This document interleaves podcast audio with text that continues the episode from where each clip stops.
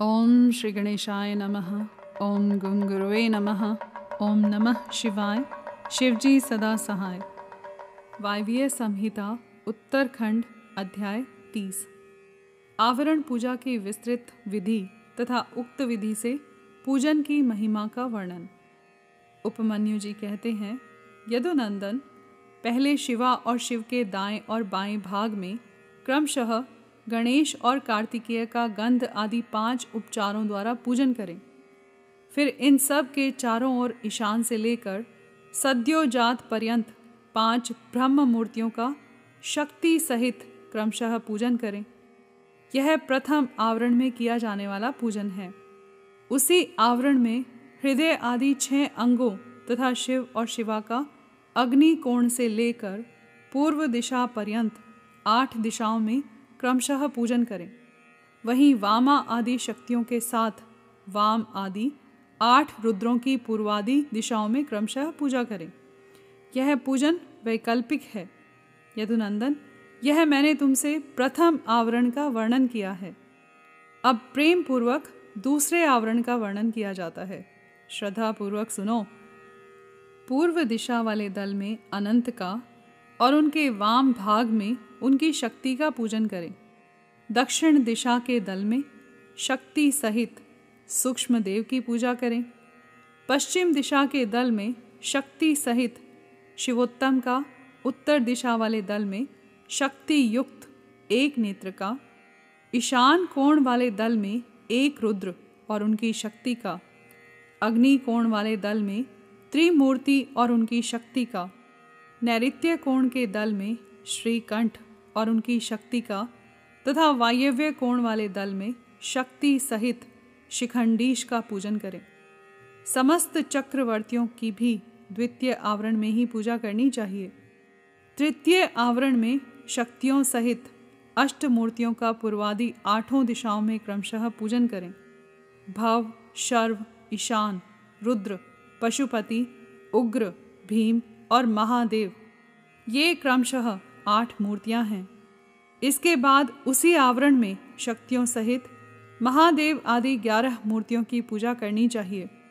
महादेव, शिव, रुद्र, शंकर नील लोहित ईशान, विजय, भीम, देवदेव, भवोद्भव तथा कपर्दीश या कपालीश, ये ग्यारह मूर्तियाँ हैं। इनमें से जो प्रथम आठ मूर्तियाँ हैं, उनका अग्नि कोण वाले दल से लेकर पूर्व दिशा पर्यंत आठों दिशाओं में पूजन करना चाहिए। देव देव को पूर्व दिशा के दल में स्थापित एवं पूजित करें और ईशान का पुनः अग्नि कोण में स्थापन पूजन करें। फिर इन दोनों के बीच में भवोद्भव की पूजा करें और उन्हीं के बाद कपालीश या कपर्दीश का स्थापन पूजन करना चाहिए।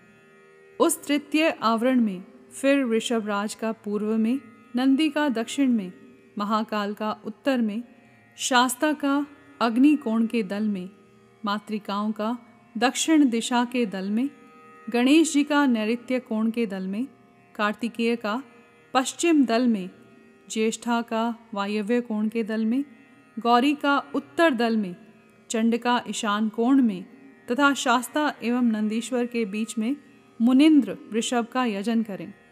महाकाल के उत्तर भाग में पिंगल का, शास्ता और मातृकाओं के बीच में भृंगीश्वर का, मातृकाओं तथा गणेश जी के बीच में वीरभद्र का, स्कंद और गणेश जी के बीच में सरस्वती देवी का, ज्येष्ठा और कीर्ति कीर्तिकेय के बीच में शिव चरणों की अर्चना करने वाली श्री देवी का, ज्येष्ठा और गणाम्बा यानी गौरी के बीच में महामोटी की पूजा करें।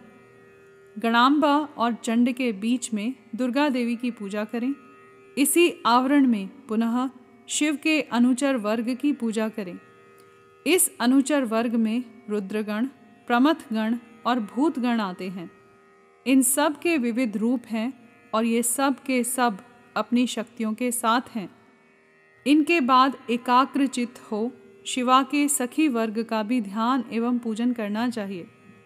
इस प्रकार तृतीय आवरण के देवताओं का विस्तार पूर्वक पूजन हो जाने पर उसके बाह्य भाग में चतुर्थ आवरण का चिंतन एवं पूजन करें। पूर्व दल में सूर्य का, दक्षिण दल में चतुर्मुख ब्रह्मा का, पश्चिम दल में रुद्र का और उत्तर दिशा के दल में भगवान विष्णु का पूजन करें। इन चारों देवताओं के भी पृथक पृथक आवरण हैं। इनके प्रथम आवरण में छहों अंगों तथा दीप्ता आदि शक्तियों की पूजा करनी चाहिए। दीप्ता, सूक्ष्मा, जया, भद्रा, विभूति, विमला, अमोघा और विद्युता, इनकी क्रमशः पूर्व आदि आठ दिशाओं में स्थिति है। द्वितीय आवरण में पूर्व से लेकर उत्तर तक क्रमशः चार मूर्तियों की और उनके बाद उनकी शक्तियों की पूजा करें। आदित्य, भास्कर, भानु और रवि ये चार मूर्तियाँ क्रमशः पूर्वादि चारों दिशाओं में पूजनीय हैं। तत्पश्चात अर्क ब्रह्मा, रुद्र तथा विष्णु ये चार मूर्तियाँ भी पूर्वादि दिशाओं में पूजनीय हैं। पूर्व दिशा में विस्तरा, दक्षिण दिशा में सुतरा, पश्चिम दिशा में बोधिनी और उत्तर दिशा में आप यायिनी की पूजा करें। ईशान कोण में उषा की, अग्नि कोण में प्रभा की नृत्य कोण में प्राज्ञा की और वायव्य कोण में संध्या की पूजा करें। इस तरह द्वितीय आवरण में इन सब की स्थापना करके विधिवत पूजा करनी चाहिए। तृतीय आवरण में सोम, मंगल, बुद्धिमानों में श्रेष्ठ बुद्ध, विशाल बुद्धि बृहस्पति, तेजोनिधि शुक्र शनैश्वर तथा धूम्र वर्ण वाले भयंकर राहु केतु का पूर्वादि दिशाओं में पूजन करें। अथवा द्वितीय आवरण में द्वादश आदित्यों की पूजा करनी चाहिए और तृतीय आवरण में द्वादश राशियों की। उसके बाह्य भाग में सात सात गणों की सब और पूजा करनी चाहिए।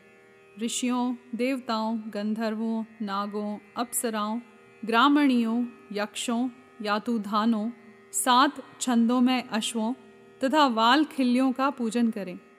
इस तरह तृतीय आवरण में सूर्य देव का पूजन करने के पश्चात तीन आवरणों सहित ब्रह्मा जी का पूजन करें। पूर्व दिशा में हिरण्य गर्भ का, दक्षिण में विराट का, पश्चिम दिशा में काल का और उत्तर दिशा में पुरुष का पूजन करें। हिरण्य गर्भ नामक जो पहले ब्रह्मा है, उनकी अंग कांति कमल के समान है। काल जन्म से ही अंजन के समान काले हैं और पुरुष स्फटिक मणि के समान निर्मल हैं। त्रिगुण, राजस, तामस और सात्विक, ये चारों भी पूर्वादि दिशा के क्रम से प्रथम आवरण में ही स्थित हैं। द्वितीय आवरण में पूर्वादि दिशाओं के दलों में क्रमशः संत कुमार, सनक, सनंदन और सनातन का पूजन करना चाहिए। तत्पश्चात तीसरे आवरण में ग्यारह प्रजापतियों की पूजा करें। उनमें से प्रथम आठ का तो पूर्व आदि आठ दिशाओं में पूजन करें, फिर शेष तीन का पूर्व आदि के क्रम से, अर्थात पूर्व, दक्षिण एवं पश्चिम में स्थापन पूजन करें। दक्ष, रुचि, भृगु, मरीचि, अंगिरा, पुलस्त्य, पुलह, क्रतु, अत्रि, कश्यप और वशिष्ठ। ये ग्यारह विख्यात प्रजापति हैं। इनके साथ इनकी पत्नियों का भी क्रमशः पूजन करना चाहिए। प्रसूति, आकुति, ख्याति, संभूति, धृति, स्मृति, क्षमा, सन्नति, अनसुया, देवमाता अदिति तथा अरुंधति। ये सभी ऋषि पत्नियाँ, पतिव्रता, सदाशिव पूजन परायणा, कांतिमती और प्रिय दर्शना यानी परम सुंदरी हैं, अथवा प्रथम आवरण में चारों वेदों का पूजन करें, फिर द्वितीय आवरण में इतिहास पुराणों की अर्चना करें। तथा तृतीय आवरण में धर्म शास्त्र सहित संपूर्ण वैदिक विद्याओं का सब और पूजन करना चाहिए। चार वेदों को पूर्वादि चार दिशाओं में पूजना चाहिए। अन्य ग्रंथों को अपनी रुचि के अनुसार आठ या चार भागों में बांटकर सब और उनकी पूजा करनी चाहिए। इस प्रकार दक्षिण में तीन आवरणों से युक्त ब्रह्मा जी की पूजा करके पश्चिम में आवरण सहित रुद्र का पूजन करें। ईशान आदि पाँच ब्रह्म और हृदय आदि छह अंगों को रुद्रदेव का प्रथम आवरण कहा गया है। द्वितीय आवरण विद्येश्वर मय है। तृतीय आवरण में भेद है, अतः उसका वर्णन किया जाता है। उस आवरण में पूर्वादि दिशाओं के क्रम से त्रिगुणादि चार मूर्तियों की पूजा करनी चाहिए। पूर्व दिशा में पूर्ण रूप शिव नामक महादेव पूजित होते हैं। इनकी त्रिगुण संज्ञा है, क्योंकि ये त्रिगुणात्मक जगत के आश्रय हैं। दक्षिण दिशा में राजस पुरुष के नाम से प्रसिद्ध सृष्टिकर्ता ब्रह्मा का पूजन किया जाता है। ये भव कहलाते हैं। पश्चिम दिशा में तामस पुरुष अग्नि की पूजा की जाती है। इन्हीं को संहारकारी हर कहा गया है। उत्तर दिशा में सात्विक पुरुष सुखदायक विष्णु का पूजन किया जाता है। ये ही विश्वपालक मृड हैं। इस प्रकार पश्चिम भाग में शंभु के शिवरूप का, जो 25 तत्वों का साक्षी 26वां तत्व रूप है, पूजन करके उत्तर दिशा में भगवान विष्णु का पूजन करना चाहिए। इनके प्रथम आवरण में वासुदेव को पूर्व में, अनिरुद्ध को दक्षिण में, प्रद्युम्न को पश्चिम में और संकर्षण को उत्तर में स्थापित करके इनकी पूजा करनी चाहिए। यह प्रथम आवरण बताया गया। अब द्वितीय शुभ आवरण बताया जाता है। मत्स्य, कुर्म, वराह, नरसिंह, वामन, तीनों में से एक राम, आप श्री कृष्ण और है ग्रीव ये द्वितीय आवरण में पूजित होते हैं।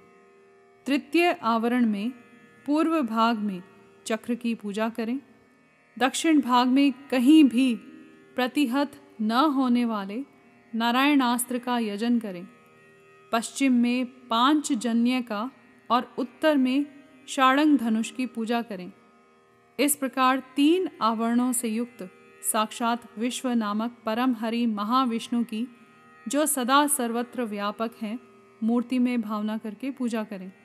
इस तरह विष्णु के चतुर्व्यूह क्रम से चार मूर्तियों का पूजन करके क्रमशः उनकी चार शक्तियों का पूजन करें। प्रभा का अग्निकोण में, सरस्वती का नैत्य कोण में गणाम्बिका का वायव्य कोण में तथा लक्ष्मी का ईशान कोण में पूजन करें। इसी प्रकार भानु आदि मूर्तियों और उनकी शक्तियों का पूजन करके उसी आवरण में लोकेश्वरों की पूजा करें।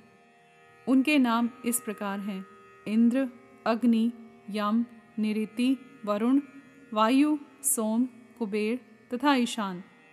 इस प्रकार चौथे आवरण की विधि पूर्वक पूजा संपन्न करके बाह्य भाग में महेश्वर के आयुधों की अर्चना करें। ईशान कोण में तेजस्वी त्रिशूल की, पूर्व दिशा में वज्र की, अग्नि कोण में परशु की, दक्षिण में बाण की, नैत्य कोण में खड़ग की, पश्चिम में पाश की, वायव्य कोण में अंकुश की और उत्तर दिशा में पिनाक की पूजा करें। तत्पश्चात पश्चिमाभिमुख रौद्र रूपधारी क्षेत्र पालन का अर्चन करें।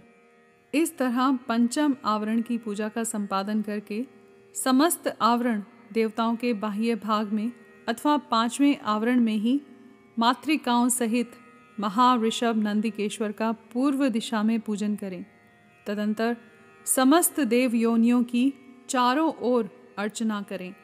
इसके सिवा जो आकाश में विचरने वाले ऋषि, सिद्ध दैत्य, यक्ष, राक्षस, अनंत आदि नागराज, उन उन नागेश्वरों के कुल में उत्पन्न हुए अन्य नाग, डाकिनी, भूत, वेताल, प्रेत और भैरवों के नायक, नाना योनियों में उत्पन्न हुए अन्य पातालवासी जीव, नदी, समुद्र, पर्वत, वन, सरोवर, पशु, पक्षी, वृक्ष, कीट आदि, क्षुद्र योनि के जीव, मनुष्य नाना प्रकार के आकार वाले मृग, क्षुद्र जंतु, ब्रह्मांड के भीतर के लोग कोटि कोटि ब्रह्मांड ब्रह्मांड के बाहर के असंख्य भुवन और उनके अधीश्वर तथा दसों दिशाओं में स्थित ब्रह्मांड के आधारभूत रुद्र हैं और गुण जनित माया जनित शक्ति जनित तथा उससे भी परे जो कुछ भी शब्दवाच्य जड़ चेतनात्मक प्रपंच है, उन सबको शिवा और शिव के पार्श्व भाग में स्थित जानकर उनका सामान्य रूप से यजन करें। वे सब लोग हाथ जोड़कर मंद मुस्कान युक्त मुख से सुशोभित होते हुए प्रेम पूर्वक महादेव और महादेवी का दर्शन कर रहे हैं। ऐसा चिंतन करना चाहिए। इस तरह आवरण पूजा संपन्न करके विक्षेप की शांति के लिए पुनः देवेश्वर शिव की अर्चना करने के पश्चात पंचाक्षर मंत्र का जप करें। तदंतर शिव और पार्वती के सम्मुख उत्तम व्यंजनों से युक्त तथा अमृत के समान मधुर, शुद्ध एवं मनोहर महाचरु का नैवेद्य निवेदन करें। यह महाचरु बत्तीस आढ़क, यानी लगभग तीन मन आठ सेर का हो तो उत्तम है। और कम से कम एक आढ़क, यानी चार सेर का हो तो निम्न श्रेणी का माना गया है। अपने वैभव के अनुसार जितना हो सके, महाचरु तैयार करके उसे श्रद्धा पूर्वक निवेदित करें। तदंतर जल और तांबुल, इलायची आदि निवेदन करके आरती उतार कर शेष पूजा समाप्त करें। याग के उपयोग में आने वाले द्रव्य, भोजन, वस्त्र आदि को उत्तम श्रेणी का ही तैयार करा कर दें। भक्तिमान पुरुष वैभव होते हुए धन व्यय करने में कंजूसी ना करे। जो शठ या कंजूस है और पूजा के प्रति उपेक्षा की भावना रखता है वह यदि कृपणतावश कर्म को किसी अंग से हीन कर दे तो उसके वे काम्य कर्म सफल नहीं होते, ऐसा सत्पुरुषों का कथन है। इसलिए मनुष्य यदि फल सिद्धि का इच्छुक हो तो उपेक्षा भाव को त्याग कर संपूर्ण अंगों के योग से काम्य कर्मों का संपादन करें। इस तरह पूजा समाप्त करके महादेव और महादेवी को प्रणाम करें। फिर भक्ति भाव से मन को एकाग्र करके स्तुति पाठ करें। स्तुति के पश्चात साधक उत्सुकता पूर्वक कम से कम 108 बार और संभव हो तो एक हज़ार से अधिक बार पंचाक्षरी विद्या का जप करें। तत्पश्चात क्रमशः विद्या और गुरु की पूजा करके अपने अभ्युदय और श्रद्धा के अनुसार यज्ञ मंडप के सदस्यों का भी पूजन करें। फिर आवरणों सहित देवेश्वर शिव का विसर्जन करके यज्ञ के उपकरणों सहित वह सारा मंडल गुरु को अथवा शिव चरणाश्रित भक्तों को दे दें, अथवा उसे शिव के ही उद्देश्य से शिव के क्षेत्र में समर्पित कर दें, अथवा समस्त आवरण देवताओं का यथोचित रीति से पूजन करके सात प्रकार के होम द्रव्यों द्वारा शिवाग्नि में इष्ट देवता का यजन करें। यह तीनों लोकों में विख्यात योगेश्वर नामक योग है। इससे बढ़कर कोई योग त्रिभुवन में कहीं नहीं है। संसार में कोई ऐसी वस्तु नहीं, जो इससे साध्य न हो। इस लोक में मिलने वाला कोई फल हो या परलोक में, इसके द्वारा सब सुलभ है। यह इसका फल नहीं है, ऐसा कोई नियंत्रण नहीं किया जा सकता, क्योंकि संपूर्ण श्रेय रूप साध्य का यह श्रेष्ठ साधन है। यह निश्चित रूप से कहा जा सकता है कि पुरुष जो कुछ फल चाहता है, वह सब चिंतामणि के समान इससे प्राप्त हो सकता है। तथापि, किसी क्षुद्र फल के उद्देश्य से इसका प्रयोग नहीं करना चाहिए, क्योंकि किसी महान से लघु फल की इच्छा रखने वाला पुरुष स्वयं लघुतर हो जाता है। महादेव जी के उद्देश्य से महान या अल्प जो भी कर्म किया जाए, वह सब सिद्ध होता है। अतः उन्हीं के उद्देश्य से कर्म का प्रयोग करना चाहिए। शत्रु तथा मृत्यु पर विजय पाना आदि जो फल दूसरों से सिद्ध होने वाले नहीं हैं, उन्हीं लौकिक या पारलौकिक फलों के लिए विद्वान पुरुष इसका प्रयोग करे। महापातकों में, महान रोग से भय आदि में तथा दुर्भिक्ष आदि में यदि शांति करने की आवश्यकता हो तो इसी से शांति करें। अधिक बढ़ बढ़ कर बातें बनाने से क्या लाभ? इस योग को महेश्वर शिव ने शैवों के लिए बड़ी भारी आपत्ति का निवारण करने वाला अपना निजी अस्त्र बताया है। अतः इससे बढ़कर यहाँ अपना कोई रक्षक नहीं है, ऐसा समझकर इस कर्म का प्रयोग करने वाला पुरुष शुभ फल का भागी होता है। जो प्रतिदिन पवित्र एवं एकाग्रचित होकर स्तोत्र मात्र का पाठ करता है, वह भी अभीष्ट प्रयोजन का अष्टमांश फल पा लेता है। जो अर्थ का अनुसंधान करते हुए पूर्णिमा अष्टमी अथवा चतुर्दशी को उपवास पूर्वक स्तोत्र का पाठ करता है। उसे आधा अभीष्ट फल प्राप्त हो जाता है, जो अर्थ का अनुसंधान करते हुए लगातार एक मास तक स्तोत्र का पाठ करता है और पूर्णिमा, अष्टमी एवं चतुर्दशी को व्रत रखता है, वह संपूर्ण अभिष्ट फल का भागी होता है। यहाँ पर अध्याय तीस समाप्त हुआ। कर्पूरगौरं करुणावतारं संसारसारं भुजगेन्द्रहारं सदा वसन्तं हृदयारविन्दे भवं भवानी सहितं नमामि।